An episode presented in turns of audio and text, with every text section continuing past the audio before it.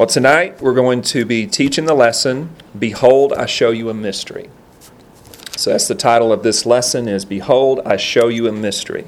So we're going to be looking in the scriptures at whenever you see the word mystery or the word secret or the word or any t- phrase dealing with something being concealed.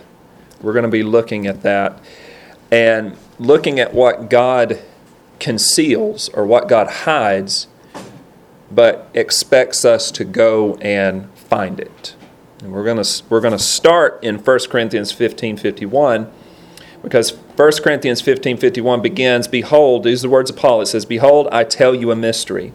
We shall not all sleep, but we shall be changed in the moment, in the twinkling of an eye, at the last trumpet or at the last trump." Now in 1 Corinthians 15:51, you see the word mystery and a lot of times people want to rush to the dictionary and look up a definition of what a word means. But if you want to understand words in the Bible, you have to match them up with other words in the Bible. You have to match Scripture with Scripture. So when you see the word mystery, a lot of times that refers to the Hebrew word sod, S O D. You spell it sod, but it's pronounced sod, S O D. So a lot of times that's what that word refers to. But let me just give you an example of why you shouldn't just run to the dictionary and look up the definition of the word mystery. So I just Googled, or DuckDuckGoed, whatever you want to call it, um, the word mystery, and the first dictionary entry that came up was a place called wordnik.com. And so for the word mystery, here was the third definition. It says, in the Christian church, especially in the early church and in the Greek church, a sacrament. So a mystery is a sacrament. Okay? All right. Definition four. This was the fourth definition. The consecrated elements in the Eucharist. Okay? So that's why you don't run and go get a dictionary whenever you want to see what a word means. So I'm pretty sure Paul was not referring when he said, Behold, I show you a mystery. I'm pretty sure he didn't say, Behold, I show you the Eucharist. Okay? I'm pretty sure he did not mean that. When he said, I show you a mystery, he was saying, I'm going to show you something you already knew, but it was hidden from your eyes. You had to dig it out a little bit deeper and look at that deeper meaning. So when you interpret Scripture, there's there are four levels of interpretation that you can look at. So, four levels of, of scriptural interpretation. The first is called Peshat. You can spell it P apostrophe S H A T, Peshat. And Peshat is the literal translation of Scripture. So when Exodus 20:13, when it says, Thou shalt not murder, what does that mean? Thou shalt not murder. Thou shalt not murder. Okay, there's nothing hidden about it. Don't murder. That's the Peshat. All right, the second level, so if you go a little bit deeper, the second level of interpretation is called remez. R E M E Z. Remez. And this is a parable or an allegory, something symbolic. So whenever you read, when Yeshua gives a parable, like the parable of the seed, was he literally talking about seed, or did that seed represent something else? The seed represented something else, it represented the gospel. So that's what a, a remez is. That is a, an allegory or a parable, something that represents something else. Okay? The third level of interpretation is called darash. D apostrophe R A S H, darash. And that's the homiletical application. So that's your preacher standing up, giving you, he reads some scripture and then he gives you an, a, a homily, a sermon, something applicable to your life. Okay? And that's a darash. Then the fourth level of interpretation of scriptures is called sod, S O D. And that is the mystery level. So that's the level where you you have read these scriptures your whole life and then like one day God just slaps you upside the head and says, "All right," and shows you something that you've never seen before. So think about all these scriptures that we see back in what we call the Old Testament that they read for thousands and thousands and thousands of years. And then when Messiah came on the scene, all those scriptures had a, had a new meaning, they had new life to them. Okay? So we're going to look at some of these scriptures and we're going to and we're going to dig into when you see the word sod or the word secret there's a deeper level to it than what might be what might appear on the surface. Okay? That, that in itself is a lot of what's going on with the church world today is they read the bible like it's a story. Mm-hmm. they don't seek to introduce to Bible against Bible. Right. They read it like it's a story, and they're missing the whole story Right. and the mysteries and the depths of what God is trying to show us. Well, and a lot of the scriptures that we're going to look at tonight are in the, the Psalms, which most people think, oh, it's just a songbook. Right. But the Psalms is chock full of prophecy and is chock full of so many deep understandings of Scripture that help you to understand the character of God. And that's what all these mysteries point to. They, they help put the, pe- the puzzles together, or the piece of the puzzle, a little bit at a time to help us understand who God is. And what we're going to find out is God never intended for His Torah, His instruction, to pass away. That's what, because how else would, do we know how to live? So that's what we're going to be digging into tonight. So let's go to Proverbs 22, 25 2. Proverbs 25 2.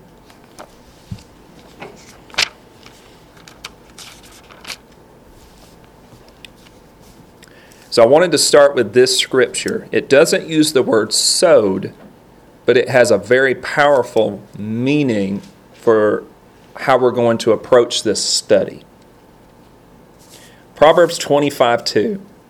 It says, It is the glory of God to conceal a matter, but it's the glory of kings to search out a matter. Okay, you see the word matter? That's the Hebrew word davar, D A V A R, davar. Davar can be translated matter, but it can also be translated as word or thing. So if you go back and you take out the word matter and you put in the word word, it would read, It is the glory of God to conceal a word, but it's the glory of kings to search out a word. So God will conceal things in Scripture. You've heard the phrase hidden in plain sight, right? Okay?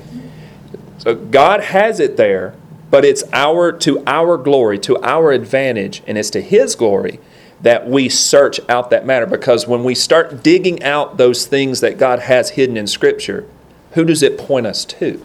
It points us to God. It gets us closer to God and it helps us to know that God exists. God is there and God has our best interests in mind. But that's what he wants us to do. In the in the book of Second Timothy it says study to show yourself approved. It doesn't say glance at. So right here Solomon is saying the same thing. He's saying pretty much study to show yourself approved because it's the glory of kings to search out a matter, to search out a word. That word search out is the Hebrew word chakar, C H A K A R, chakar. And if you want to keep up with the Strong's number, is Strong's number 2713. And what that word means, it means more than just to search out. You've probably heard Wayne and I talk about how a lot of times words are interpreted with a very light meaning, a lot of times. So when you're looking at the Hebrew, a lot of times uh, what a word says in English, in the Hebrew, it has a much more, it has a stronger meaning than what it appears. So this word search out, chakar, it means the idea behind it, it means to dig. The idea is digging into the earth, trying to find a hidden treasure. So it's more than just searching, like, well, here it is, I found it. It's the idea of taking and digging it up. So that's what God expects us to do. He doesn't expect us to just scan through the Word and maybe a word will hit you here and there. He expects you to dig into the Word because when you dig into the Word, it's going to take you to this scripture over here. It's going to take you to this scripture over here. It's going to take you to this scripture over here. And you're going to find that the scripture is one continuous word from Genesis all the way to the end of Revelation. So that's that idea of searching out a word.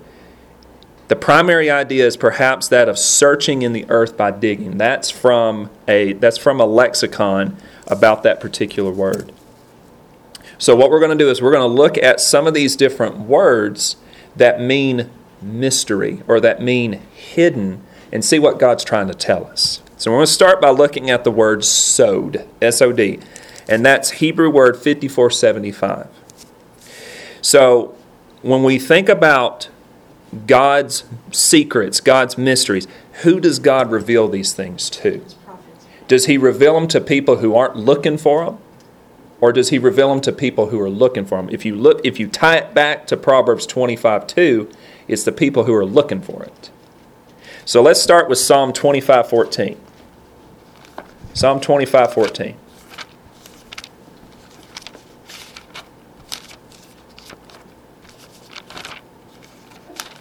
Psalm 25 14 uses the word sod. We're going to start in verse 12. We'll read verses 12 through 14, but the key verse is 14. All right, Psalm 25 12 says, Who is the man that fears the Lord? The word fear doesn't mean necessarily to tremble, it can mean that. But the word fear carries the meaning of obedience. Why do we obey God? We obey God out of reverence, out of love for Him. And when we fear Him, that means we obey Him. We obey His commandments. Who is the man that fears the Lord? That's a question. Here's the answer Him shall He teach in the way He chooses. That's God.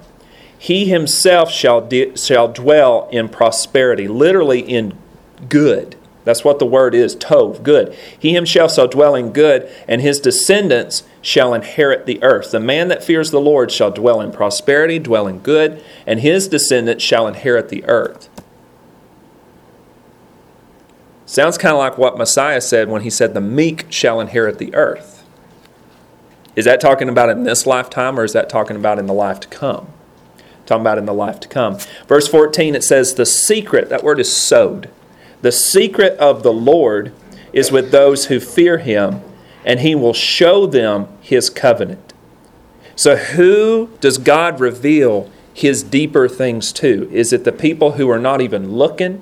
Is it the people who are casually looking? Or is it the people who are digging deep, trying to find what God has in his word? It says here, the secret of the Lord, the sod of the Lord is with those who fear him and he shall show and he will show them his covenant. Do you see that phrase he will show them?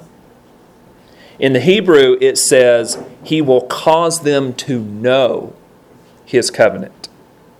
So if you are searching for it, is God going to say, "No, I'm not going to show it to you." You just keep di-. No, it says if you're looking for it, God's going to God's going to show you show it to you. He's not going to give it to you all at one time, but He's going to give you a little bit here, a little bit there, a little bit here, a little bit there. But literally, He will cause them to know His covenant. Cause them to know. Proverbs 3. Proverbs 3. Still looking at the word sod. Sod.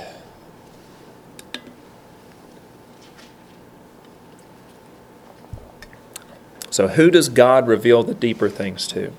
The key verse is 32, but we're going to read verses 31 through 35. So, Proverbs 3, verses 31 through 35. Verse 31 says, Do not envy the oppressor, and choose none of his ways. Do you, do you see the word oppressor there? The Hebrew says, Ba'ish Hamas which means a man of violence. It says, Do not envy the man of violence, and choose none of his ways. For the perverse person is an abomination to the Lord, But his secret counsel, talking about God, it says his secret counsel is with the upright. That phrase, secret counsel, that's the word sod. But his secret, his sod, is with the upright. So you see two contrasting elements here. You see the perverse person who it says is what to the Lord? An abomination. But it says his secret is with who? The upright. The upright. Says the cur- verse 33 it says the curse of the Lord is on the house of the wicked, but he blesses the home of the just. You could also translate that the house of the righteous. Why is that important? What's the opposite of righteousness? Lawlessness. So, does he bless the lawless household or does he bless the righteous household? He blesses the righteous household. How, what is God's standard of righteousness? Is it just to do what's right in your own eyes? Or is it His Torah? That's how you can know that is talking about Torah. It's His righteousness. Verse 34 it says, Surely He scorns the scornful, but He gives grace to the humble. The wise shall inherit glory, but shame shall be the legacy of fools. So, who does God reveal his secret to? His children. His children, those who are upright, those who are righteous. And to be righteous means to be living in accordance to God's word. Go to 1 John real quick. Go to 1 John 3:10. This scripture just kind of popped into my head. Speaking of God blesses the home of the righteous. 1 John 3:10. This goes right along with what we just read in Proverbs 3. 1 John 3:10. It says, In this, the children of God and the children of the devil are manifest. So, when we were looking at Proverbs 3, we had two camps. We had the children of God, we had the children of devil. Verse 10 of 1 John 3 says, In this, the children of God and the children of the devil are manifest. Here's how you can know the difference Whoever does not practice righteousness is not of God, nor is he who does not love his brother. So if you don't practice righteousness, what does the scripture say? You are of God or you are not of God? You are not of God. So you've got the Old Testament, you got the New Testament saying the same exact thing. Back in Proverbs 3:32, that word upright, it comes from the word yashar. Yashar. You've heard the book of Jasher, right? Okay. Jasher comes from the Hebrew word yashar. Yashar means upright. So the upright here are the yesharim. So yashar, that would be Hebrew word 3477 if you're keeping up with the Strongs. And I want to look really quickly at how those words are used. So it says that the secret counsel of God, the secret, the sod, is with the upright. Let's look at Psalm 140. Psalm 140 to give us just a, a, a better flavor of what it means to be upright. Psalm 140, verse 13. What characterizes the upright? Do you think it's righteousness or do you think it's lawlessness? Ah, it's got to be righteous. got to be righteousness. All right. Verse 13, Psalm 140, verse 13, it says, Surely the righteous shall give thanks, thanks to your name. The upright shall what? Dwell in your presence. So that's the Yesharim, the upright. Those that back in Proverbs 3:32 it said that the secret of God, the secret counsel of God is with those and the upright are those who dwell in his presence. So if you want to find the deeper things of God, you have to stay within the presence of God. Go also to Proverbs chapter 2, verse 21, to also see another place where that word Yesharim is used. Daniel, Yes. You said if you wanted to see those things, you had to stay in the presence of God. So tell us how you stay in the presence of God. Well, what does think about what the book of James says. It says, what do we have to do with the devil? It says, resist the devil and then do what? Flee, he'll flee from you. But then what does the, let's just look at it. Keep, very good question. Instead of me just paraphrasing it, let's look really quickly. Keep a pencil in or a finger in Proverbs 2. Go over to the book of James, chapter 4. So, how do we stay in the presence of God? The book of James answers that question. James chapter 4, verse 7.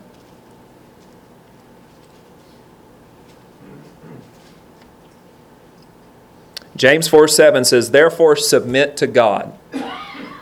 Resist the devil, and he will what? Flee from you. But is that all? So when we resist the devil and he flees from us, what are we supposed to do? Verse 8, it says, Draw near to God, and he will draw near to you. Do you see that phrase, draw near, in verse 8? That's a command. That's, a com- that's written in a command form. So if you want to draw near to God, do it. Still back to how. How do you do it? Well, how do you do it? Do you live like the world? So there's, so what we're saying then, there is no complete path that's going to unlock anything.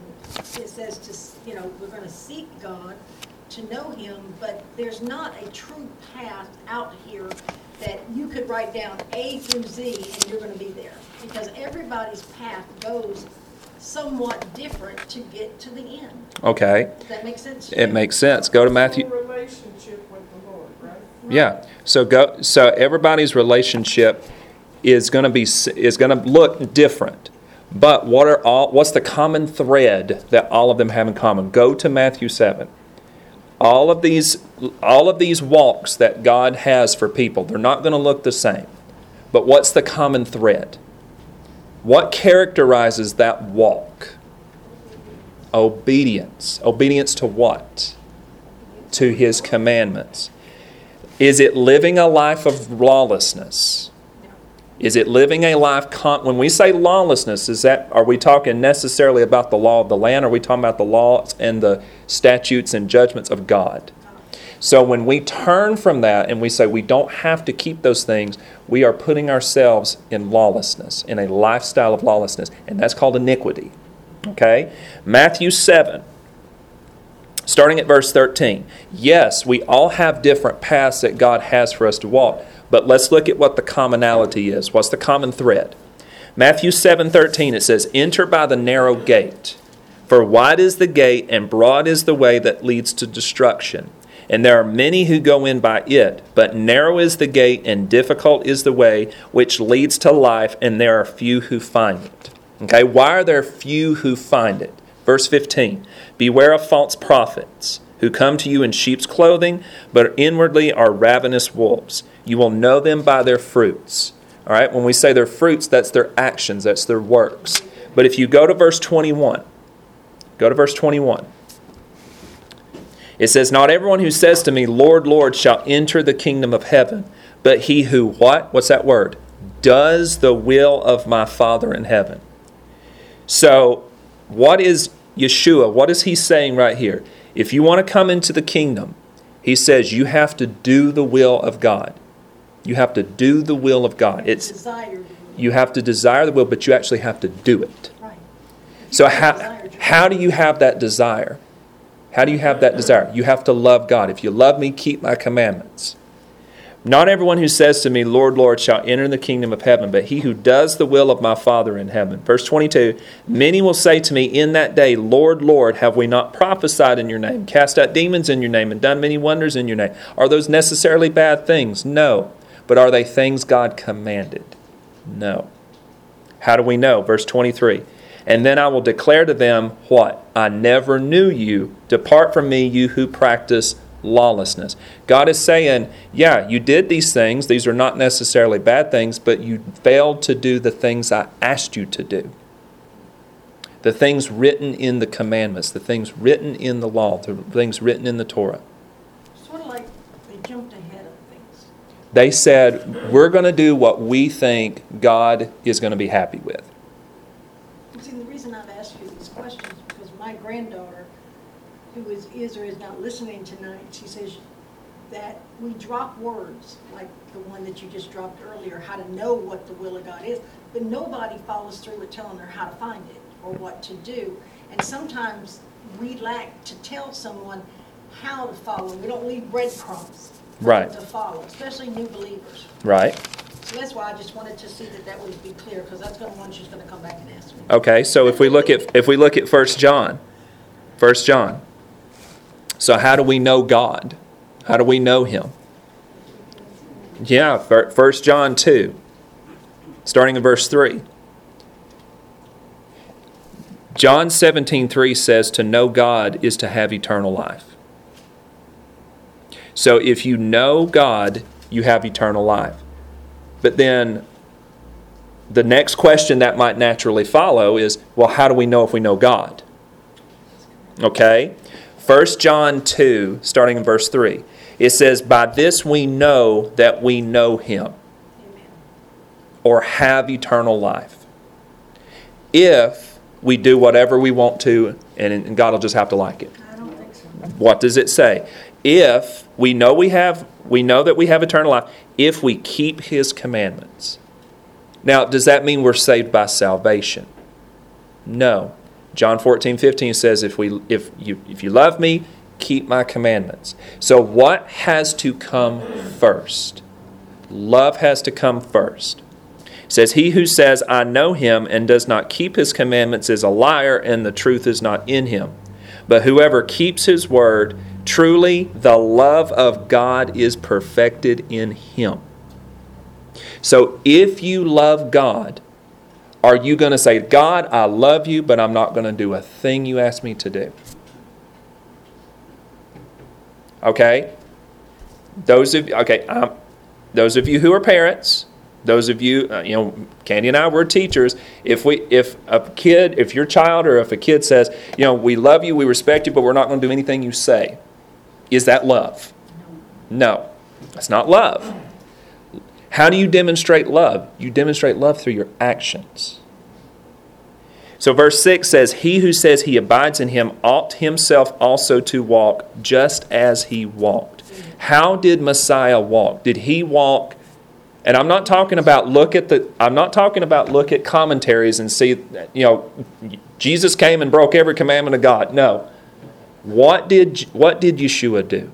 He walked in complete obedience to God, to his Father. Why did he call him his Father? Why was he called the Son? Because the Son is obedient to the Father. Because if he came and said, Hey, I, I come to, to do away with daddy's commandments, then what kind of son would he have been? He would have been a rebellious son And not of God. and not of God. Go back to John chapter 14. John chapter 14. Maybe these words that I'm that were these scriptures that I'm looking at tonight, maybe these were hidden in plain sight for somebody. So you might be thinking, well, what's this got to do with a mystery? Well, maybe these scriptures were hidden in plain sight and you've just never given them any thought. John chapter 14. Was Yeshua a lawbreaker that came to do away with God's commandments like so many people teach? If that was the case, he couldn't have been the Messiah. And we'll look at that in just a minute. All right, John chapter 14, verse 15 says, If you love me, keep my commandments. Now, look down to verse 22. Judas, not Iscariot, said to them, Lord, how is it that you will manifest yourself to us and not to the world? Yeshua answered and said to him, If anyone loves me, he will keep my word, and my Father will love him, and we will come to him and make our home with him. He who does not love me does not keep my words, and the word which you hear is not mine, but whose? The Father's who sent me. Doesn't that fit right along with Deuteronomy 18, the test of the prophet? Deuteronomy 18. Moses said, There's coming a prophet after me. Deuteronomy 18. Verse 18. Deuteronomy 18 18. If I'm going too fast, just say slow down. Deuteronomy 18 18. It says, I, this is Moses speaking, I will, ra- the Lord, th- the Lord speaking through Moses says, I will raise up for them a prophet like you from among their brethren and will put my words in his mouth. And he shall speak to them all that I command them. So the words that came out of Messiah's mouth, were they contrary to what God said? They were not contrary to what God said. So when so when we see scriptures in 1 John chapter 2 that says to know him means we have to keep we know him because we keep his commandments. And, you and it says that we ought to walk just as he walked. How did Messiah walk? In perfect obedience. Not doing what he wanted to do. Because even look down to the prayer that he prayed in the garden. He said, Lord, if it be your will, let this cup pass from me. But nevertheless, what? Your will be done. Your will be done. So he walked in perfect obedience. Go to Isaiah 11. If I'm beating a dead horse, just say, stop kicking the horse. Isaiah 11. We'll look at Isaiah 11, and Pat, if you've got any other lingering questions, just throw them out. Isaiah 11. How was Messiah going to walk? Verse 3. His, talking about Messiah, that, that shoot, that branch, that netzer in verse 1 says his delight is in the fear of the Lord. And we've been re- we've read already about the fear of the Lord. The fear of the Lord is obedience. That means Messiah's delight is to obey the Lord. And he shall not judge by the sight of his eyes, nor decide by the hearing of his ears, but with righteousness he shall judge the poor, and decide with equity for the meek of the earth. He shall strike the earth with the rod of his mouth, and with the breath of his lips he shall slay the wicked. Righteousness shall be the belt of his loins, and faithfulness the belt of his waist. That is a very fancy way of saying that Messiah will be obedient to God's word. That'll be his delight, it's his heart's desire. Does that help Yes, answer? thank you. Okay, you're welcome. All right, Proverbs 2. Let's go back to it. Proverbs 2.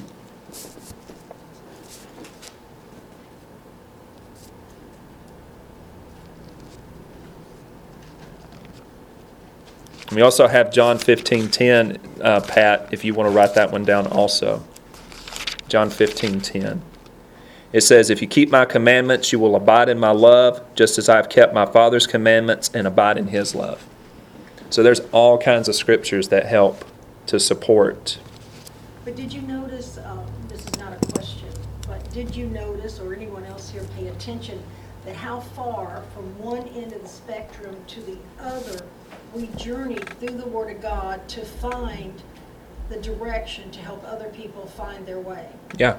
It's What- not just lay it down Mm-mm. and, and, you know, we all must have a teacher. Yeah. We all must have a teaching spirit so we can teach others the way.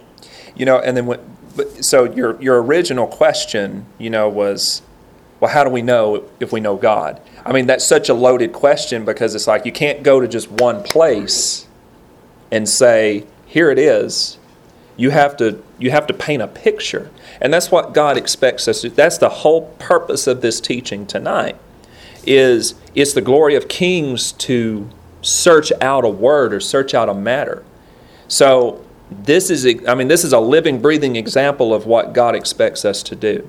If there's something that we don't know, we pray for wisdom, we pray for guidance, but then we have to get into the word and see what the word says. And God will help you to open up the the scriptures through understanding and like you said, if you don't know, go ask. Go ask somebody to say what what do you what do you see in this scripture? What do you what do you notice? And if they give you an answer that's contrary to scripture, just say thank you for your time. Bye. All right, Proverbs 2:22. Proverbs 2:21. Sorry, Proverbs 2:21. Looking at the word upright. Yesharim. It says, For the upright will dwell in the land, and the blameless will remain in it. So, talking about in the kingdom, because that's when the, this, this scripture will ultimately be fulfilled. Who's going to dwell in the kingdom? Who's going to dwell in the land? Is it going to be the lawless? Is it going to be the wicked? No. It says, The upright will dwell in the land, the blameless will remain in it. All right, let's look at Amos chapter 3, one of my favorite scriptures. Because it really does, the scripture really kind of lays a, a groundwork for how we should view things that we hear people say that you know they they're just so adamant about like oh you know God did away with this and started some new thing. We're going to look at Amos chapter 3 and we're going to see that if something like that's going to happen, God's going to give us a lot. He's going to fire a lot of warning shots off first. All right, Amos chapter 3, the key verse is 7, but we're going to start in verse 1 to get the context. It says, Hear this word that the Lord has spoken, spoken against you, O children of Israel, against the whole family which I brought up from the land of Egypt, saying. So hear the words of God. Do I need to give you a second to find No. Amos chapter 3? All right, Amos chapter 3, verse 2, it says, Hear the words of God. It says, You only have I known of all the families of the earth. Therefore, I will punish you for all your iniquities. Do you hear what God is saying? He's saying, I'm holding you. You know the ways of God. I'm holding you to a higher standard. So since you know better, He's saying, I'm going to punish you for all your iniquities. Does that mean that those who don't know the ways of God are not going to get punished? No, they're going to get punished. But he who knows more, what's the scripture say? He who knows to do good and do it not, unto him it is. On him is sin, but it also says that, yeah, more is given, more is ex- Much is given, much is required. To, yep, exactly. Yep. Verse 3 it says, Can two walk together unless they are agreed? What's the answer to that? No, Not for a long time. not for a long time. Will a lion roar in the forest when he has no prey? What's the answer? No. Will a young lion cry out of his den if he has caught nothing? No. Will a bird fall into a snare on the earth when there is no trap for it? No. Will a, will a snare spring up from the earth if it has caught nothing at all? No. If a, if a trumpet is blown in a city, will not the people be afraid? Yes, they will. If there is a calamity in a city, will not the Lord have done it? Surely the Lord God does nothing unless he reveals his secret to his servants, the prophets. The word secret is sod. So, what does this scripture right here, what standard does this set up? If God is going to do something, what is he going to do first? Is he going to do it in the dark, like, oh, I didn't expect that? Or is God going to give warning after warning after warning after warning, send prophet after prophet after prophet after prophet to call the people what? Is he wanting the people to be punished or does he want to draw the people back to repentance? Repentance. To repentance, to come back to him. So it says, Surely the Lord God does nothing unless he reveals his secret. He has sod to his servants, the prophets. So, what was the message of all the prophets? Repent. repent. What does it mean to repent? Does it mean to change your mind about who Jesus is? Turn to the Lord. It means to turn back to God. It comes from the word shuv. Shuv means to turn. So, literally, an about face. So, he reveals his secret, his sod to the servants, his servants, the prophets. So, I want you to think about this question. If everything of significance in the scripture is preceded by a warning, why isn't an event as large as the Messiah abolishing the Torah prophesied? Because it's not true. So if there was an event so big where this much of your scripture was gone,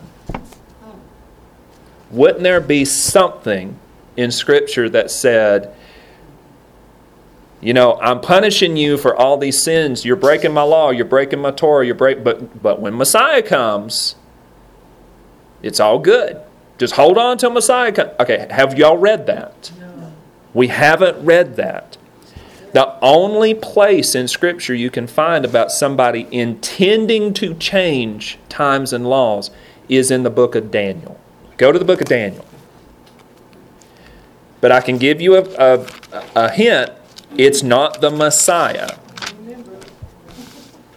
Daniel 7 25.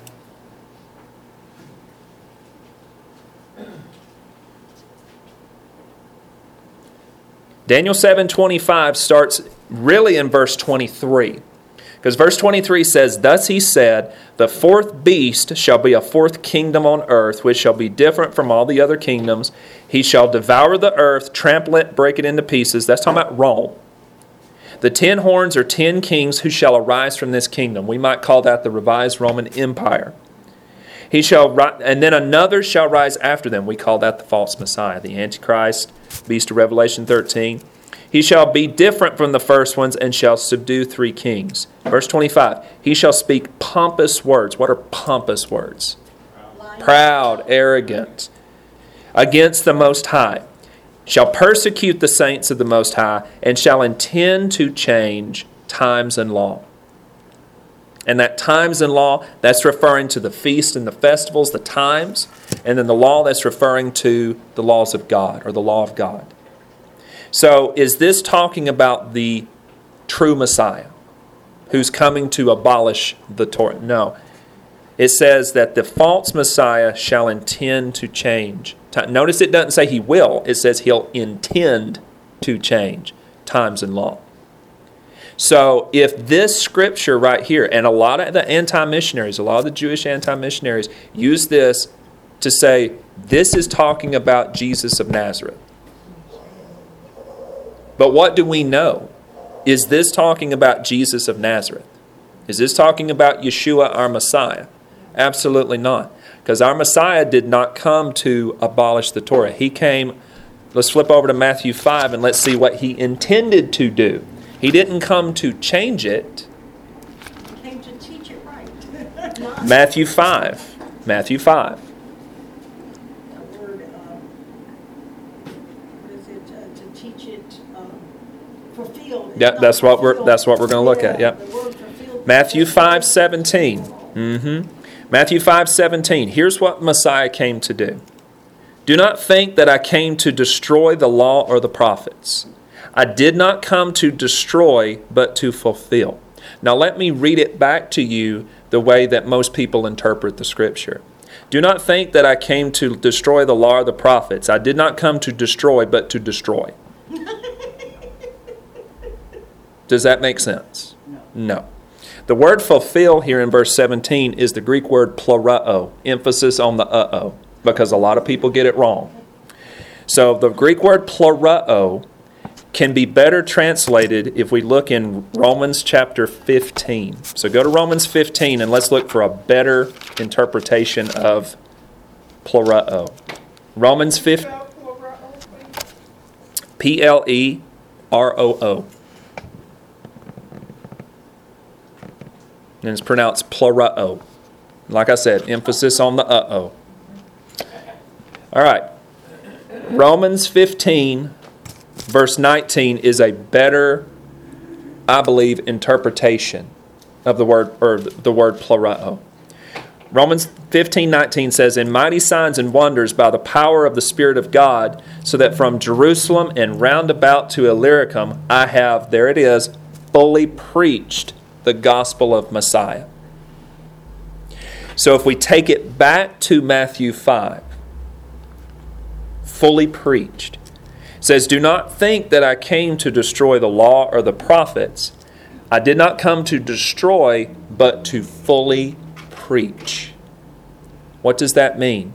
That means the word had been adulterated, it had been changed, it had been messed up, taught incorrectly. And Messiah was saying, I came to teach it correctly. But who's going to receive it? Is everybody going to receive it? Only those who have ears to hear, those who want to hear it, those who want to dig it out. So, Messiah did not come to abolish the law. He came to completely, fully preach it.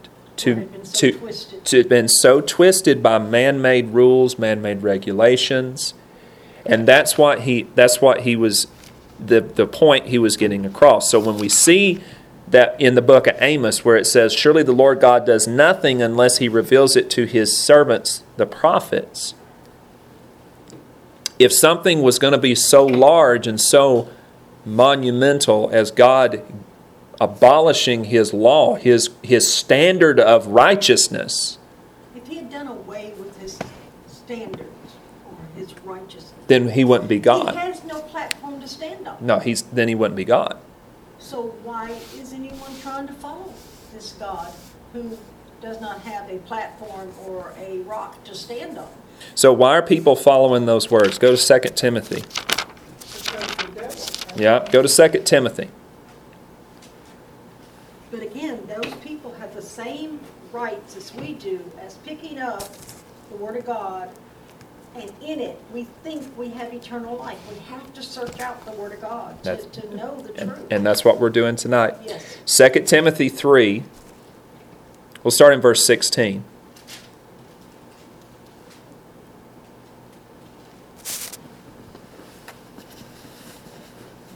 You see 2 Timothy 3? 2 Timothy 3, verse 16. So this is going along with what you said. Why do people listen to this? Why do people want to hear this? Verse 16 sets, sets a really important standard. Verse 16 says, All scripture or every scripture is given by inspiration of God. It's literally God breathed. That's what the Greek is. It's God breathed and is profitable for doctrine, for reproof, for correction, for instruction in righteousness. That's what Torah is. Torah is instruction. So scripture is given for Torah, for instruction in righteousness. So that's what scripture is. Verse 17 that the man of God may be complete, thoroughly equipped for every good work. I charge you therefore before God, chapter 4 verse 1, before God and the Lord Yeshua the Messiah, who will judge the living and the dead at his appearing in his kingdom, preach the word. Does that say preach your opinion? No, Does that say preach what's popular? It says preach the word. Be ready in season and out of season. Convince, rebuke, exhort with all longsuffering and teaching. For the time will come when they will not endure sound doctrine, but according to their own desires, because they have itching ears, they will heap up for themselves teachers, and they will turn away their ears from hearing the truth. Psalm 119, verse 142 says what truth is. Truth is Torah. John 14, 6 says, I am Yeshua says, I am the way, the truth, and the life. So if Torah is truth and Yeshua is truth, how can they be different? So it says that these false teachers, those people that tickle your ears, those you've heard probably heard the phrase a ear tickling preacher, are going to turn away people from hearing the truth, from hearing Torah, and be turned aside to fables. A fable is just a made up story. So, to answer Pat's question, why do people want to hear this stuff? It's because they want to hear it. They want to find somebody that's going to appease the flesh. That's what people want to hear. Do they want to hear sound doctrine? Do they want to hear the truth? No, absolutely not. All right. So we've looked at who does God reveal the deeper things to. Let's take the word sod and let's look at a different aspect of it. So, who understands the counsel or the instruction of the Lord? So, we looked at who God reveals deeper things to. Now, let's look at who understands the counsel or instruction of the Lord. So, let's go to Jeremiah 23. So, we're going to see the word sod used in a different way, but it still carries a similar meaning to the word secret. Jeremiah 23. Jeremiah 23. The key verses are 18 and 22. That's where the word sod is used. But we're going to read verses 9 through 22. 9 through 22. It's all about false prophets. The heading of my Bible even says false prophets and empty oracles. You need to take that out of your Bible. No, it needs to be there because false prophets. Today ain't gonna see it. Well, that's the way. That's that's what it's talking about here is false prophets. All right, starting in verse nine. My heart is broken within me because of the prophets. This is Jeremiah talking. All my bones shake. I'm like a drunken man, and, and like a man whom wine has overcome because of the Lord and because of his holy words. What kind of words is the Lord having Jeremiah tell the people? Is it words like, y'all so great, y'all so good, Repent. God loves you? No. He's saying, if y'all don't repent, I'm going to I'm going to wreck the joint. I'm going to destroy Jerusalem. And what do the people say? God won't destroy Jerusalem. We're God's people. We're, we're fine. Who's saying that? That's the false prophets. How many true prophets are there? Well, there's at least one. There's Jeremiah. And what are they trying to do with him? Killing. They're trying to kill him. Verse 10 it says, For the land is full of adulterers. For because, a, because of a curse the land mourns. The pleasant places of the wilderness are dried up. Their course of life is evil, and their might is not right. For both prophet and priest are profane. Yes, in my house I have found their wickedness, says the Lord. Remember what the what the priests have done. They have set up these idols in the house of God. We can look at the book of Ezekiel, chapter 8. They've put up these idols in the house of God, and God says, Turn and see worse things than this. And then all the priests are bowing down. They're not worshiping God. Who are they facing? They're facing the sun. Their backsides facing God, facing the Holy of Holies. So that's what God is talking about in Jeremiah 23 11. He says, Yes, in my house I have found their wickedness, says the Lord, because they set up their idols in God's house. Therefore, their way shall be to them like slippery ways. In the darkness they shall be driven on and fall in them. For I will bring disaster on them, the year of their punishment, says the Lord. I have seen folly in the prophets of Samaria. They prophesied by not the Lord, but Baal, and caused my people Israel to err. Also, I have seen a horrible thing in the prophets of Jerusalem. They commit adultery and walk in lies. They also strengthen the hands of evildoers so that no one turns back from his wickedness. All of them are like Sodom to me, and her inhabitants like Gomorrah. Y'all know they're talking about Jerusalem, right? Not talking about Sodom and Gomorrah, but he's comparing them to Sodom and Gomorrah. Verse 15 says, Therefore, thus says the Lord of hosts concerning the prophets. So when you see Lord of hosts, Adonai Tsevaot, what does that mean? There's an end times element to this. So, what does this tell us about the spiritual state of the nation of Israel in the end of days? It'll be like Solomon. It's gonna it's not good. But will there come a time when all Israel shall be saved? Yes. There will come a time. But it all happens in the day of the Lord. It says, Behold, verse 15, Behold, I will feed them with wormwood. Hmm. Isn't there a isn't there something in Revelation about a star named Wormwood? Okay. Behold, I will feed them with wormwood and make them drink the water of gall. For from the prophets of Jerusalem, profane profaneness has gone out into all the land. Who's sending forth that message of profaneness? It's the prophets, the ones who are supposed to be saying, "Thus saith the Lord."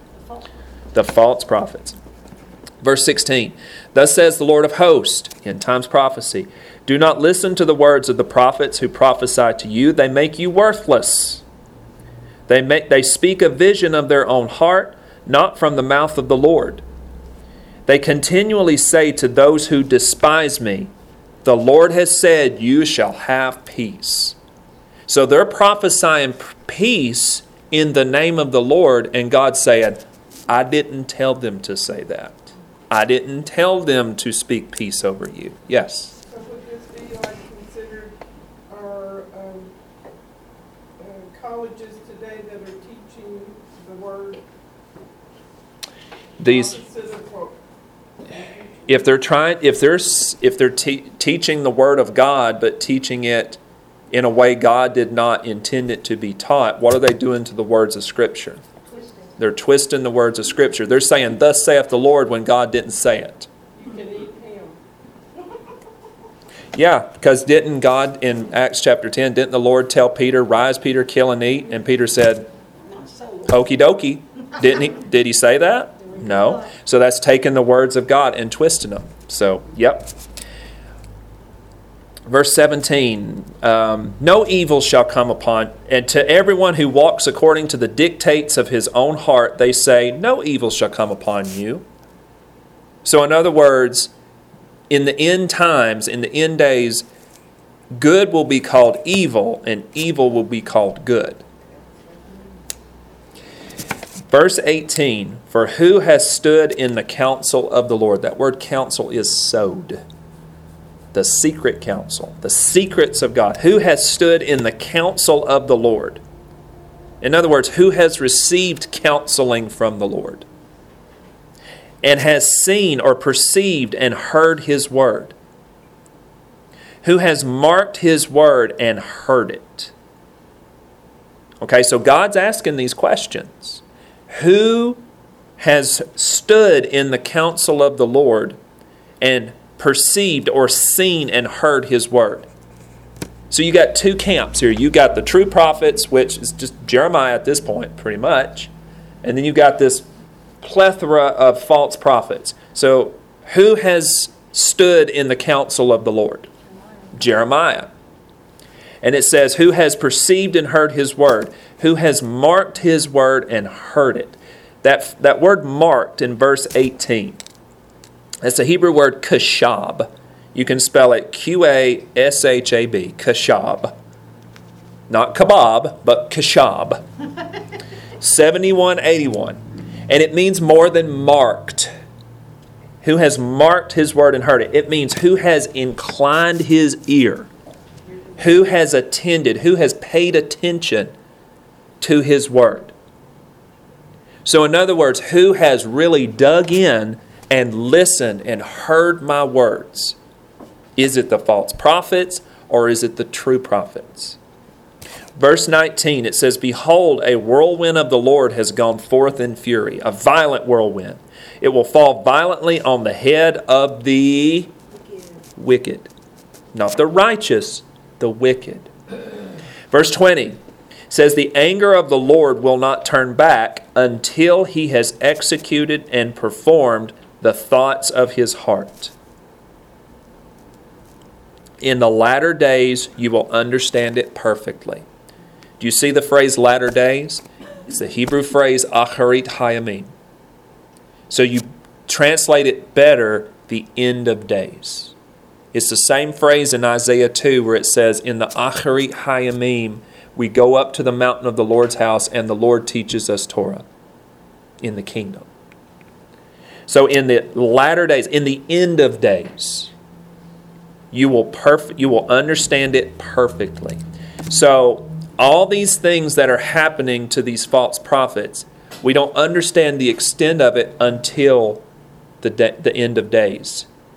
Because think about what Mulaney, think about the connection that Mulaney just made. She said, "Does it not connect to what we're seeing now?"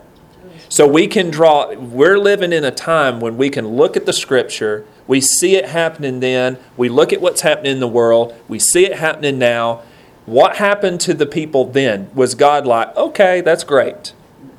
He gave, He sent prophet after prophet after prophet to to call them to repentance Because he loves us so. because he loved them. God does not want anybody to die. He wants all to come to repentance. But then there's a time when God says no more. Judgment has to come. So what happened back then? God sent prophet after prophet after prophet. The people would not repent. What did he do? He destroyed Jerusalem. He sent judgment. So when we look back and we see that, what can we glean from that? What's the what's the thing that God wants us to glean from that? If it happened then and the same thing is happening now, should we expect anything different? No, we should not. We should not expect anything different. But who did God put his hedge of protection around? Was it the disobedient or was it the obedient? It was the righteous. Those that he said, flee, and they flee. They fled. They fled. They fled. They fled. All right, they fled. But in verse 20, it says, In the Acharit Hayamim, in the latter days, it says, You will understand it perfectly. Literally, the Hebrew says, You will understand it with understanding. So, in other words, you're really going to get it. You're going to understand why all this is happening because the people back then didn't have a whole lot to compare it to. But now, the day and age that we live in, we've got a lot we can look back to and we can say, it happened then. So if we don't repent, the same thing could happen now. There was a saying that I heard not too long ago, and I took it to heart to start seeking, to dig. And it is, if you don't know the beginning of the Word of God, you will never understand the ending. Mm-hmm. Right. And that is so true in Mhm. everything that we see Father God doing here. This has already been done. If you think you're going to skate through this, anyone, any country, anyone, you're not skating through His justice and His righteousness. We will all stand before God. And what does the book of You're absolutely right. What does the book of Romans chapter 15 verse 4 say? Can I ask a question? Yes. With understanding. So that phrase at, where it says you will understand it perfectly, that phrase it perfectly literally means with understanding if you look back at the Hebrew. So literally that verse says you will understand it with understanding. Could we also use the word perfectly? We could come to the perfect. I mean, if you want, I was just taking it back to the No, but I mean- literal. I mean, if you want to, Work it a little bit. yeah, I like to look at more at like the Right.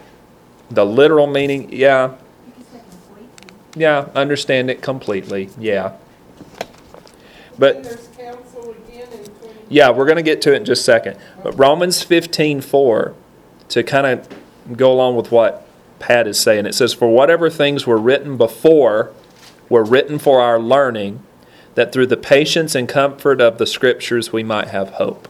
So, what was written before is to help us. And that ties us back to what we're reading here. And that ties us also back to Ecclesiastes 1 that says, There's nothing new under the sun. What's happened before will happen again. And that's why it's set, that's why the Lord keeps saying over and over and over, Thus says the Lord of hosts. Thus says the Lord of hosts. End times prophecy. End time prophecy. Verse 21 back in Jeremiah 23. Jeremiah 23 21. It says, I have not sent these prophets, yet they ran. I have not spoken to them, yet they prophesied. So think about the think about the magnitude of this. God said, I didn't send them, but they were breaking their necks trying to get out there and spread this false word. So if these false prophets are so gung ho about sending spreading their false lies, what should we, the people who know the Word of God, what should we be doing? Double, double. We should be have that same zeal to spread the true word instead of just like they had the same zeal to spread the false word. It says, I am not spoken to them, yet they prophesied. Verse 22 says, If they had stood in my counsel, that's the word sod. If they would have stood in my secret counsel, if they would have understood my secrets, and caused my people to hear my words, then they would have turned from their evil way and from the evil of their doing. God's saying they did such a good job turning people away from God. If they would have spoken my words, they would have turned people to God. But how many true prophets were there? We know of at least one. And he spoke the words of God. And if you read through the, and we're going to, on Friday nights, we're going to be getting into these scriptures where Zedekiah the king comes to Jeremiah and says, Hey, hey, what, what did the Lord say? And Jeremiah said, I've already told you what God said. You won't listen to me. You keep trying to put me to death. I've told you what God is saying. So then they have all these false prophets that are saying, nah, nah, nah. Jeremiah, he's just, he's, He's out for his doctor. he is, he's loony. But God is saying if they would have spoken my words as, it, as successful as they were in turning people away from God, they would have turned multitudes to God.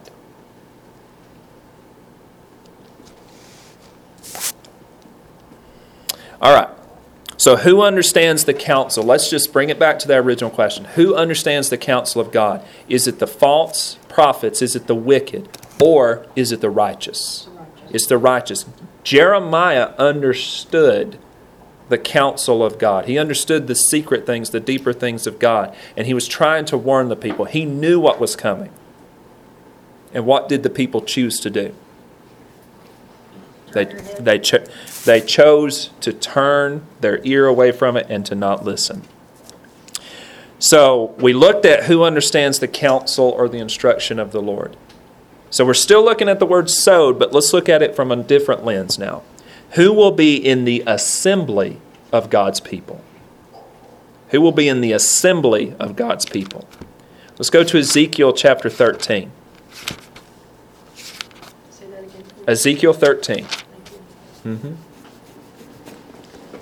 The key verse is 9, but we're going to look at verses 1 through 9 to get context. Ezekiel 13, verses 1 through 9. Key verses 9. Huh. The title of my scripture here says, Woe to foolish prophets. I have that one too. So I have a I have a feeling we're going to be reading about more false prophets. Verse chapter 13 verse 1 it says and the word of the Lord came to me saying son of man prophesy against the prophets of Israel. Literally God said prophesy to the prophets of Israel. So change against to to. So prophesy to the prophets of Israel. So he's not just saying stand in a corner and just yell out words and maybe they'll hear it. He's saying prophesy them to the prophets. They need to hear it. So prophesy to the prophets of Israel who prophesy and say to those who prophesy out of their own heart, Hear the word of the Lord. Do you think that word hear is a suggestion? No. It's a command. It's the it's the command form. So it's kind of like when the Lord said Shema Israel. That means hear. So hear the word of the Lord. It means more than just hear. It says it means hear it and do it. So it's kind of God's way of saying do it or else. Verse 3 says, Thus says the Lord God, literally the Lord, my Lord, the Lord. The word God is the tetragrammaton right there. Thus says the Lord, my Lord, the Lord. Woe to the foolish prophets who follow their own spirit and have seen nothing. O Israel, your prophets are like foxes in the desert. You have not gone up to the gaps to build a wall for the house of Israel to stand in battle on the day of the Lord. They have envisioned futility and false divination, saying, Thus says the Lord, but the Lord has not sent them. Doesn't this sound exactly like what Jeremiah said? They're saying, Thus saith the Lord, and God said, I didn't send them. Thus says the Lord, but the Lord has not sent them, yet they hope that the word may be confirmed. Will it be confirmed? No. In verse 6, do you see the word futility? That is the Hebrew word shav. S H A V, shav. Before we read any more in Ezekiel, I want to show you another place where that word shav is used. Go back to the Ten Commandments, Ezekiel chapter Exodus chapter 20. I just want to help give you a flavor of that word futility or shav in Hebrew to help you understand a little bit better what it means. So, um, Exodus, Exodus chapter 20, verse 7. It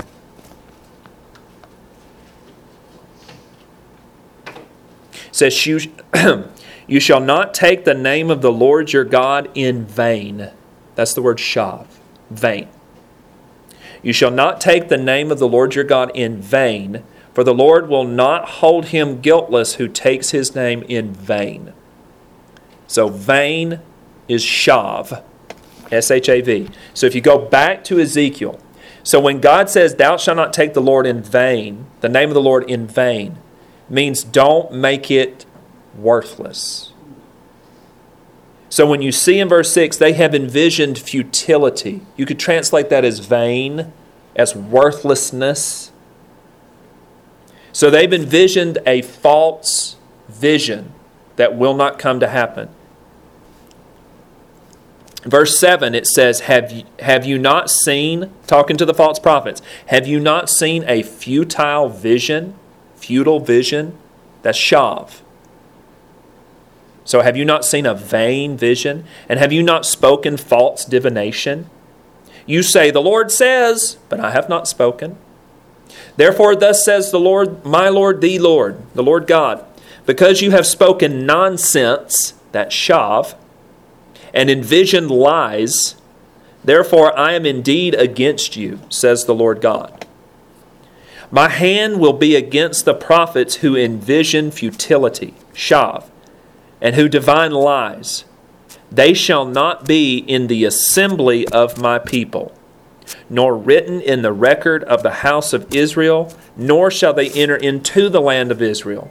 Then you shall know that I am the Lord God. All right, go back to the middle of verse 9. Do you see the phrase, they shall not be in the assembly? Do you see that word assembly? That's the word sod. So we've seen it translated as secret, as council, as secret council, but it's also translated as assembly. Now think about that for just a moment. The word sod carries a, a meaning of secret. Of secret. So they will not be in the assembly, in the secret assembly of my people, or just in the assembly of my people.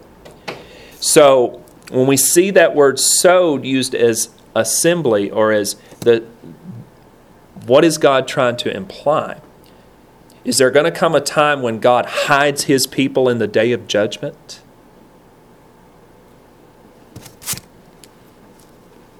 Just food for thought there. They shall not be in the assembly of my people, nor shall they be written in the record of the house of Israel. So I want you to look at all these phrases that are parallel here. So those false prophets, it says, they shall not be in the assembly of my people. They should not be written in the record of the house of Israel. So, my people, the house of Israel, nor shall they enter into the land of Israel. So, will these false prophets inherit the land of Israel? The ones that are saying, Thus says the Lord, when the Lord did not send them. You can't, or God would not be called. No. Absolutely, because God is sending them a warning, and He's saying, if you don't repent, if you don't turn, you're not coming into the kingdom. You're not coming into the land. You will not inherit the land. And it says, Then you shall know that I am the Lord God. So that means when this comes to pass, when you, if you don't repent, you're not coming into the land, and then you'll know that I'm the Lord God. So all these false prophets who says, Thus says the Lord, when God didn't send them, God's not going to welcome them, welcome them into the kingdom or welcome them into the land. But he does give them a warning. He gives them, he, what was he giving them right here? He was giving them a warning. And what was that warning? If we were to boil that whole message down to one word, Repent. what's the word? Repent. Turn. For just in case we want to understand what the word repent means, there is a place we can go in Acts. So, what was God trying to get these people to do? Go to Acts chapter 26. Acts 26. So, this is a good place you can turn and you can look and see a good understanding of the word repent. So, God was calling these false prophets to repentance. He was saying, if you don't come back to me, if you don't turn, you're not going to be welcomed into the land. Acts 26, starting verse 19, but the key verse is 20. So, this is Paul speaking. It says, Therefore, King Agrippa, I was not disobedient to the heavenly vision, but declared first to those in Damascus and in Jerusalem and throughout all the region of Judea, and then to the Gentiles, number one, that they should what? Repent. Number two, Turn to God. turn to God. And three, do works befitting repentance. So, repent means to turn from your sin. So, if you're turning from your sin, who should you be turning to? God. Turning to God. And that's the second part. Repent, turn to God, and do works befitting repentance. That means stop sinning and start living in the way God expects you to live. And that is the nitty gritty of what God was trying to tell these false prophets back in Ezekiel, in Jeremiah. He was calling them to repentance. Every one of them.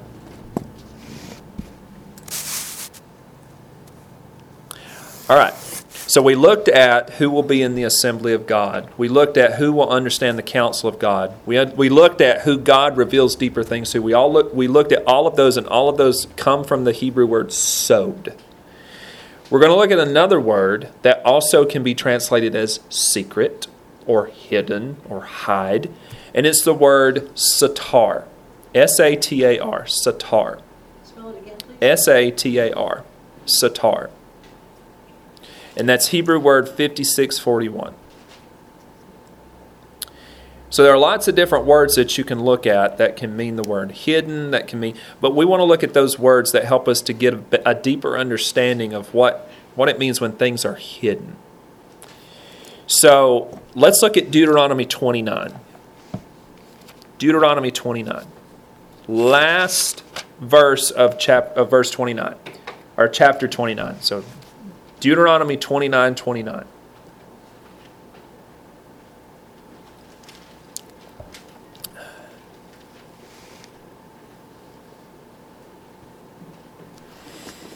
Yeah, and Wayne pointed out the word shav versus shuv. They're just one letter difference. Shav means vain, shuv means turn.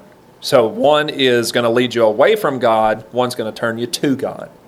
So a lot of times there are, I call them play on words that you don't see in the English, but you have to look at the Hebrew. All right, Deuteronomy 29 29.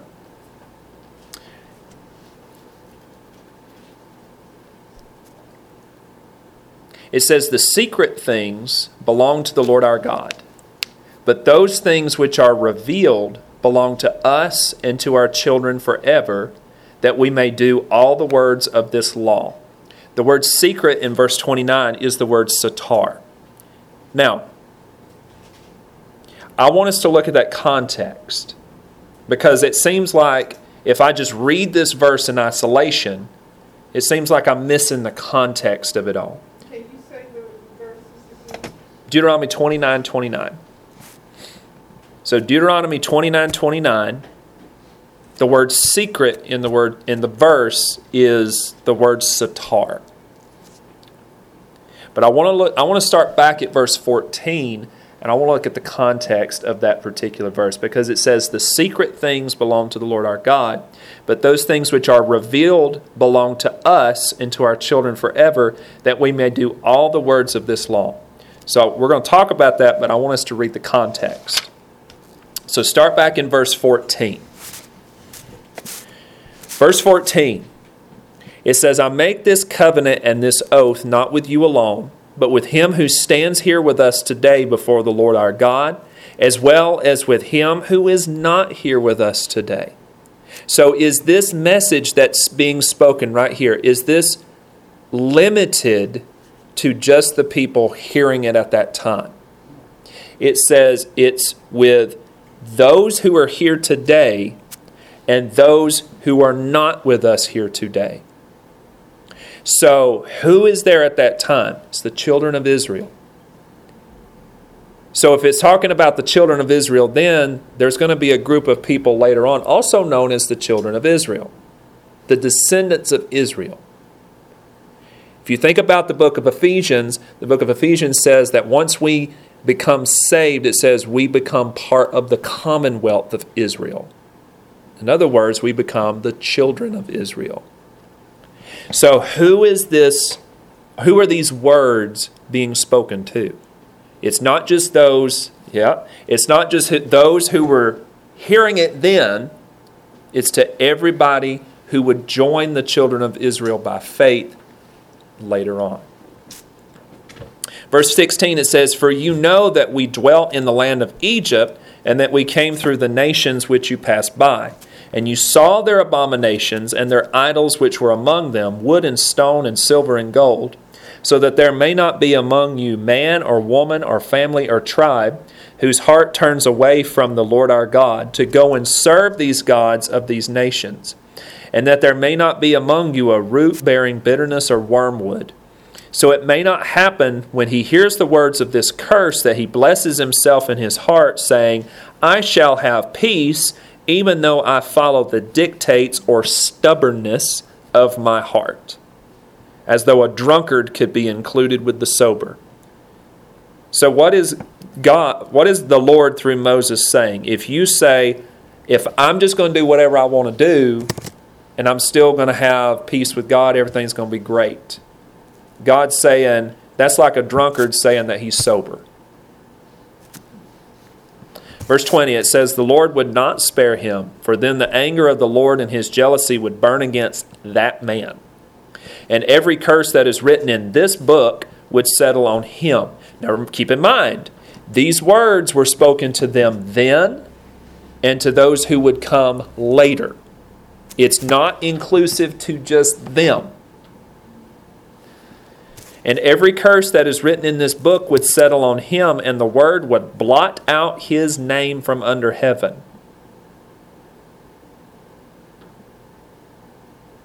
Is that a good thing or a bad thing? A bad thing on my side.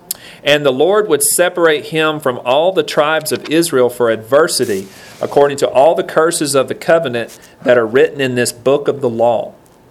So that the coming generation of your children who would rise up after you, and the foreigner, that's the Nakar, that comes from a far land, would say, when, he, when they see the plagues of that land and the sickness which the Lord has laid on it, here's what they would say the whole land is brimstone, salt, and burning. It is not sown, nor does it bear, nor does any grass grow there. Like the overthrow of Sodom and Gomorrah, Admah and Zeboim, those are the cities that God destroyed during the destruction of Sodom and Gomorrah. Where are those cities today? We don't know. They're destroyed because God destroyed them very well, which the Lord overthrew in his anger and his wrath all the nations would say, Why has the Lord done so to this land? Now, keep that question in mind right there. Keep that question. Maybe even underline it. Because we're going to see the answer to that question maybe tonight, maybe tomorrow. Then the people would say, Because they have forsaken the covenant of the Lord God of their fathers, which he made with them when he brought them out of the land of Egypt. For they went and served other gods and worshipped them, gods that they did not know, and he had given to them. Then the anger of the Lord was aroused against his land to bring it to bring on it every curse that is written in this book. And the Lord uprooted them from their land in anger and in wrath and in great indignation, and to cast them into another land, as it is this day. So, in the eyes of the nations, when they see Israel being cast into captivity and cast into out of the land of Israel, they don't notice or they don't view that it's God bringing judgment on the people for their disobedience. What do they think is happening?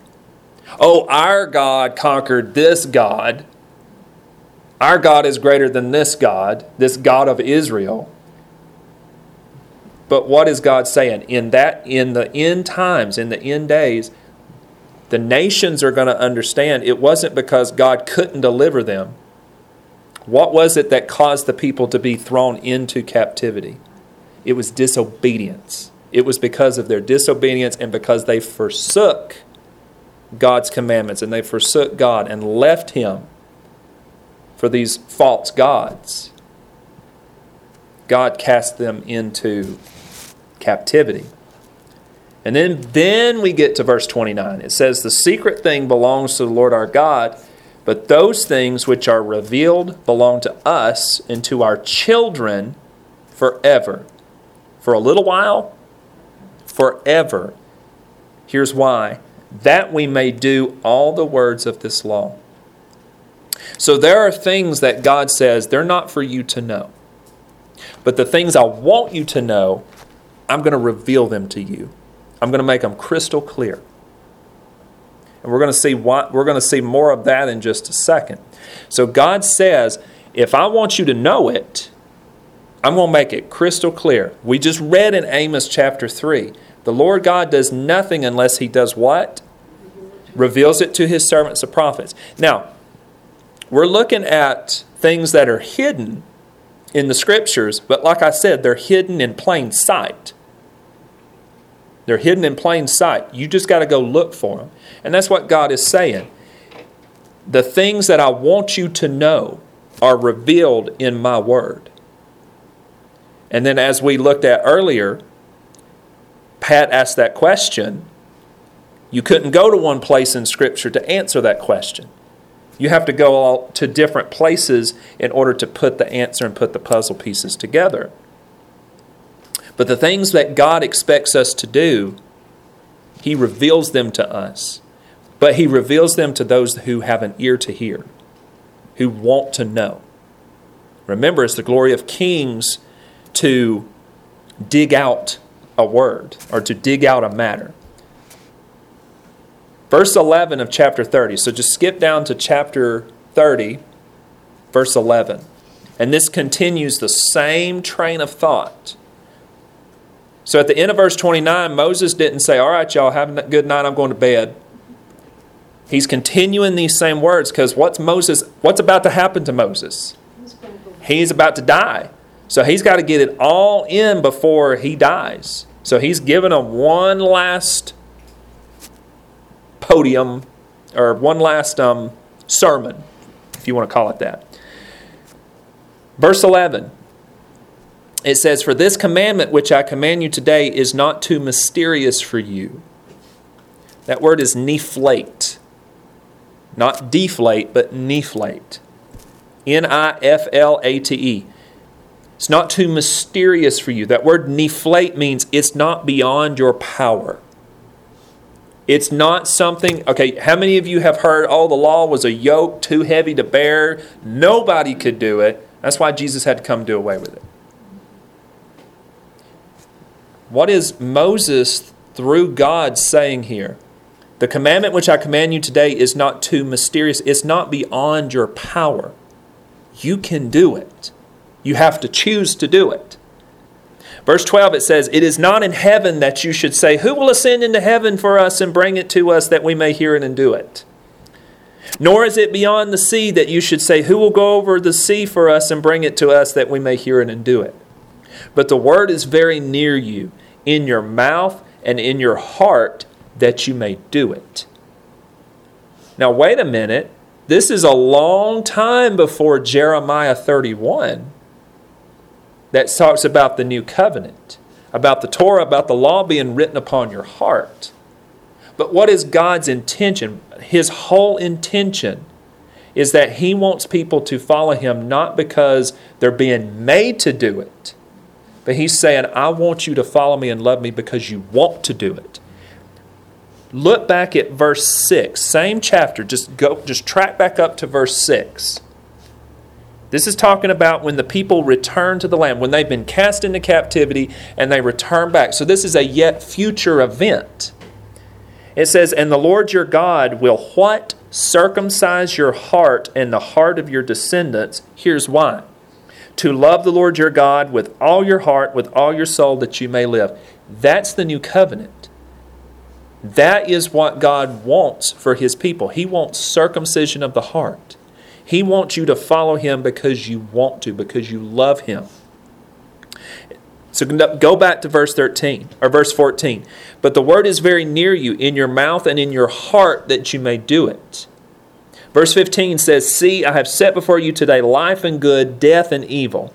And that I command you today to love the Lord your God, to walk in his ways, to keep his commandments, his statutes, and his judgments, that you may live. That, that there's blessing to that that you may live and multiply, and the Lord your God will bless you in the land which you go to possess. Verse 17. But if your heart turns away so that you do not hear, and are drawn away and worship other gods and serve them, I announce to you today that everything will be just fine. What's it say? It says, I've announced to you today that you shall surely perish. If we were to look at that in the Hebrew, I bet you it would say, Perishing you shall perish. Dying, you shall die. So, how dead are you if you're dying, you shall die? You're dead. You did good. So I announce to you today that you shall surely perish. You shall not prolong your days in the land which you cross over the Jordan to go in and possess. They hadn't even crossed over into the land, and Moses is saying this as a warning. How quickly did the children of Israel turn away from God? After the generation following Joshua, it says in the book of Judges, chapter 2, it says the generation that followed Joshua turned from God. It was the next generation. Verse, verse 19, it says, I call heaven and earth as witnesses against you, that I have set before you life and death, blessing and cursing. Therefore, choose life. It doesn't say let life come to you. It might pick you, it might pick somebody else. I don't know. We're just predestined. No. God said, choose life. Make a choice that both you and your descendants may live, that you may love the Lord your God, that you may obey his voice, and that you may cling to him. For he is your life and the length of your days, that you may dwell in the land which the Lord swore to your fathers, to Abraham, Isaac, and Jacob, to give them. So, God is saying here, the commandments, the law, the, this, the, the words that are revealed to us are not too hard, are not too mysterious, are not beyond our power that we can't do them. Is there a New Testament scripture that backs this up perfectly? That says the Word of God or the, the, the commandments are not a yoke, not a burden, but it's how we show God that we love Him. That's in 1 John chapter 5. So go to 1 John chapter 5. 1 John chapter 5.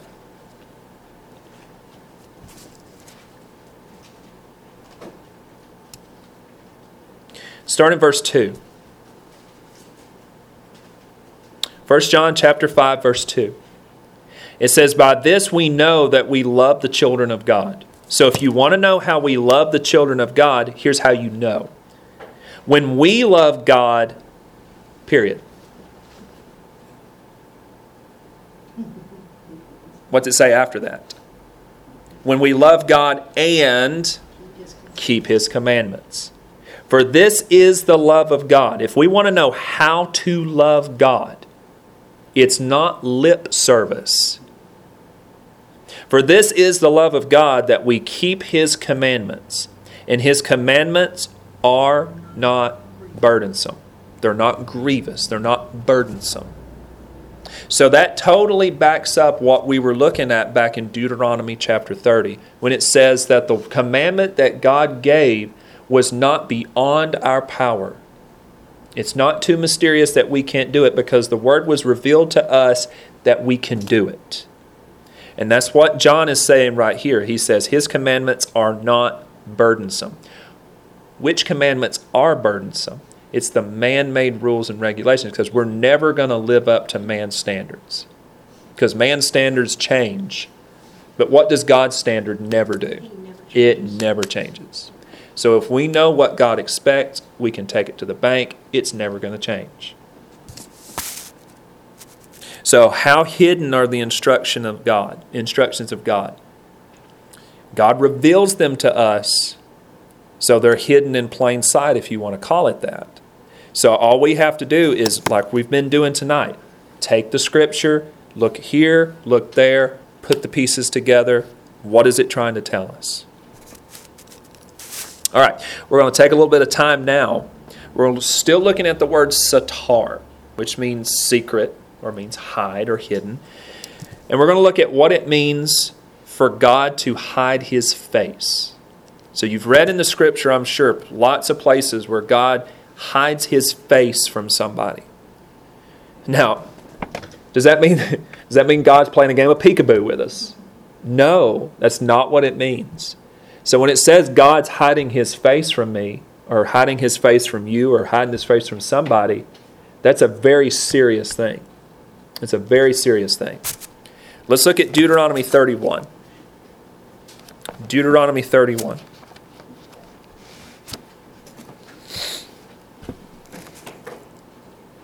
I guess I should have told you to keep a finger in Deuteronomy 30 so you could just flip the page, but.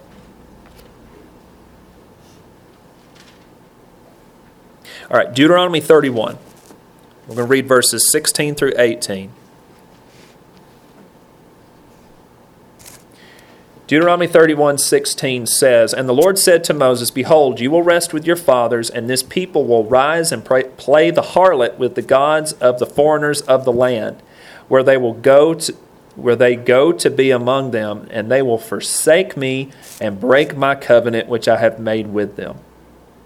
Then my anger shall be aroused against them in that day, the day of the Lord so when we see that phrase in that day, what does that mean about these words?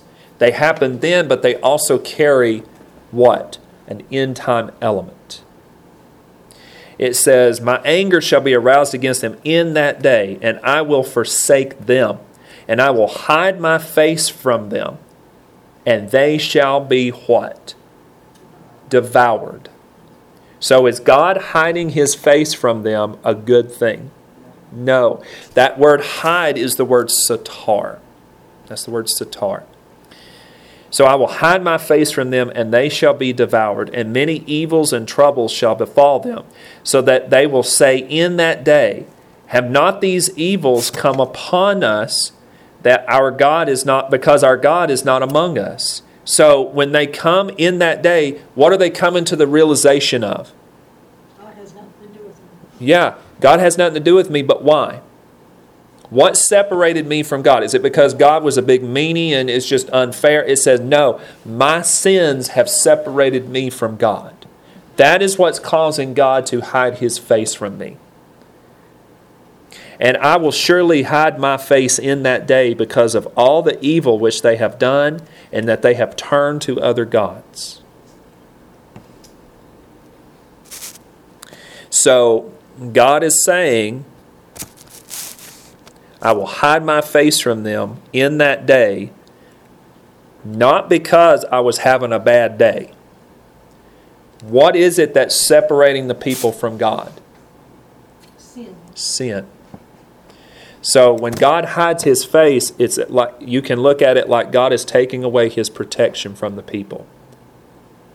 It's kind of like he's saying, I'm just I'm allowing these things to happen and I'm not I'm not I'm not listening to you. I'm not I'm not seeing. I'm not going to listen to you or hear you until you what? Until you repent. And then my blessing and my favor will come back. But he's saying these things are going to happen because of sin. I want to look at one more if y'all don't care and then we'll stop for tonight. Let's go to Psalm 10. We'll do Psalm 10 and then we'll stop for tonight. Psalm 10. Psalm 10, verse 11. So we looked at what it means, a scripture that shows what it means for God to hide his face. When God hides his face, he hides his face because people are sinning. But Psalm 10, 11 shows us what how the wicked perceive God hiding his face. Do you think it's going to be in the same way that God perceives it or that the righteous receive it or do you think it'll be in a different way? All right. So verse chapter 10 verse 11. We know we're talking about the wicked because of verse 3. Verse 3 says for the wicked boasts of his heart's desires. So the whole context right here is talking about the wicked. Verse 11 said he the wicked has said in his heart, God has forgotten, he hides his face, he will never see. So when the wicked say God hides his face, does that mean God's bringing judgment on us and not let no. It's saying god's not seeing what we're doing. We're doing it in the dark. God don't care. We can just do whatever we want to do. And it says he will never see and if you look back at the, he, at the Hebrew, that phrase where it says he will never see literally says he will never see to everlasting. In other words, he's never going to see it. Never, ever, ever, ever, ever going to see it. How true is that statement? It is not true. It is not true. But that's what they're that's what they're perceiving it as. He will never ever see. So in other words, so in other words, the wicked believe God will never intervene. What were the false prophets saying to the people in Jeremiah's day? God will never destroy Jerusalem. God will never intervene. What did God do in 586 BC? He destroyed Jerusalem, or he allowed Babylon to destroy Jerusalem, destroy the temple, made a total end of it. So that's how the wicked view God hiding his face. All right, we're going to stop here for tonight. We'll pick up tomorrow, God willing, continuing our look at what does it mean for God to hide his face and looking more at the mysteries of the scripture.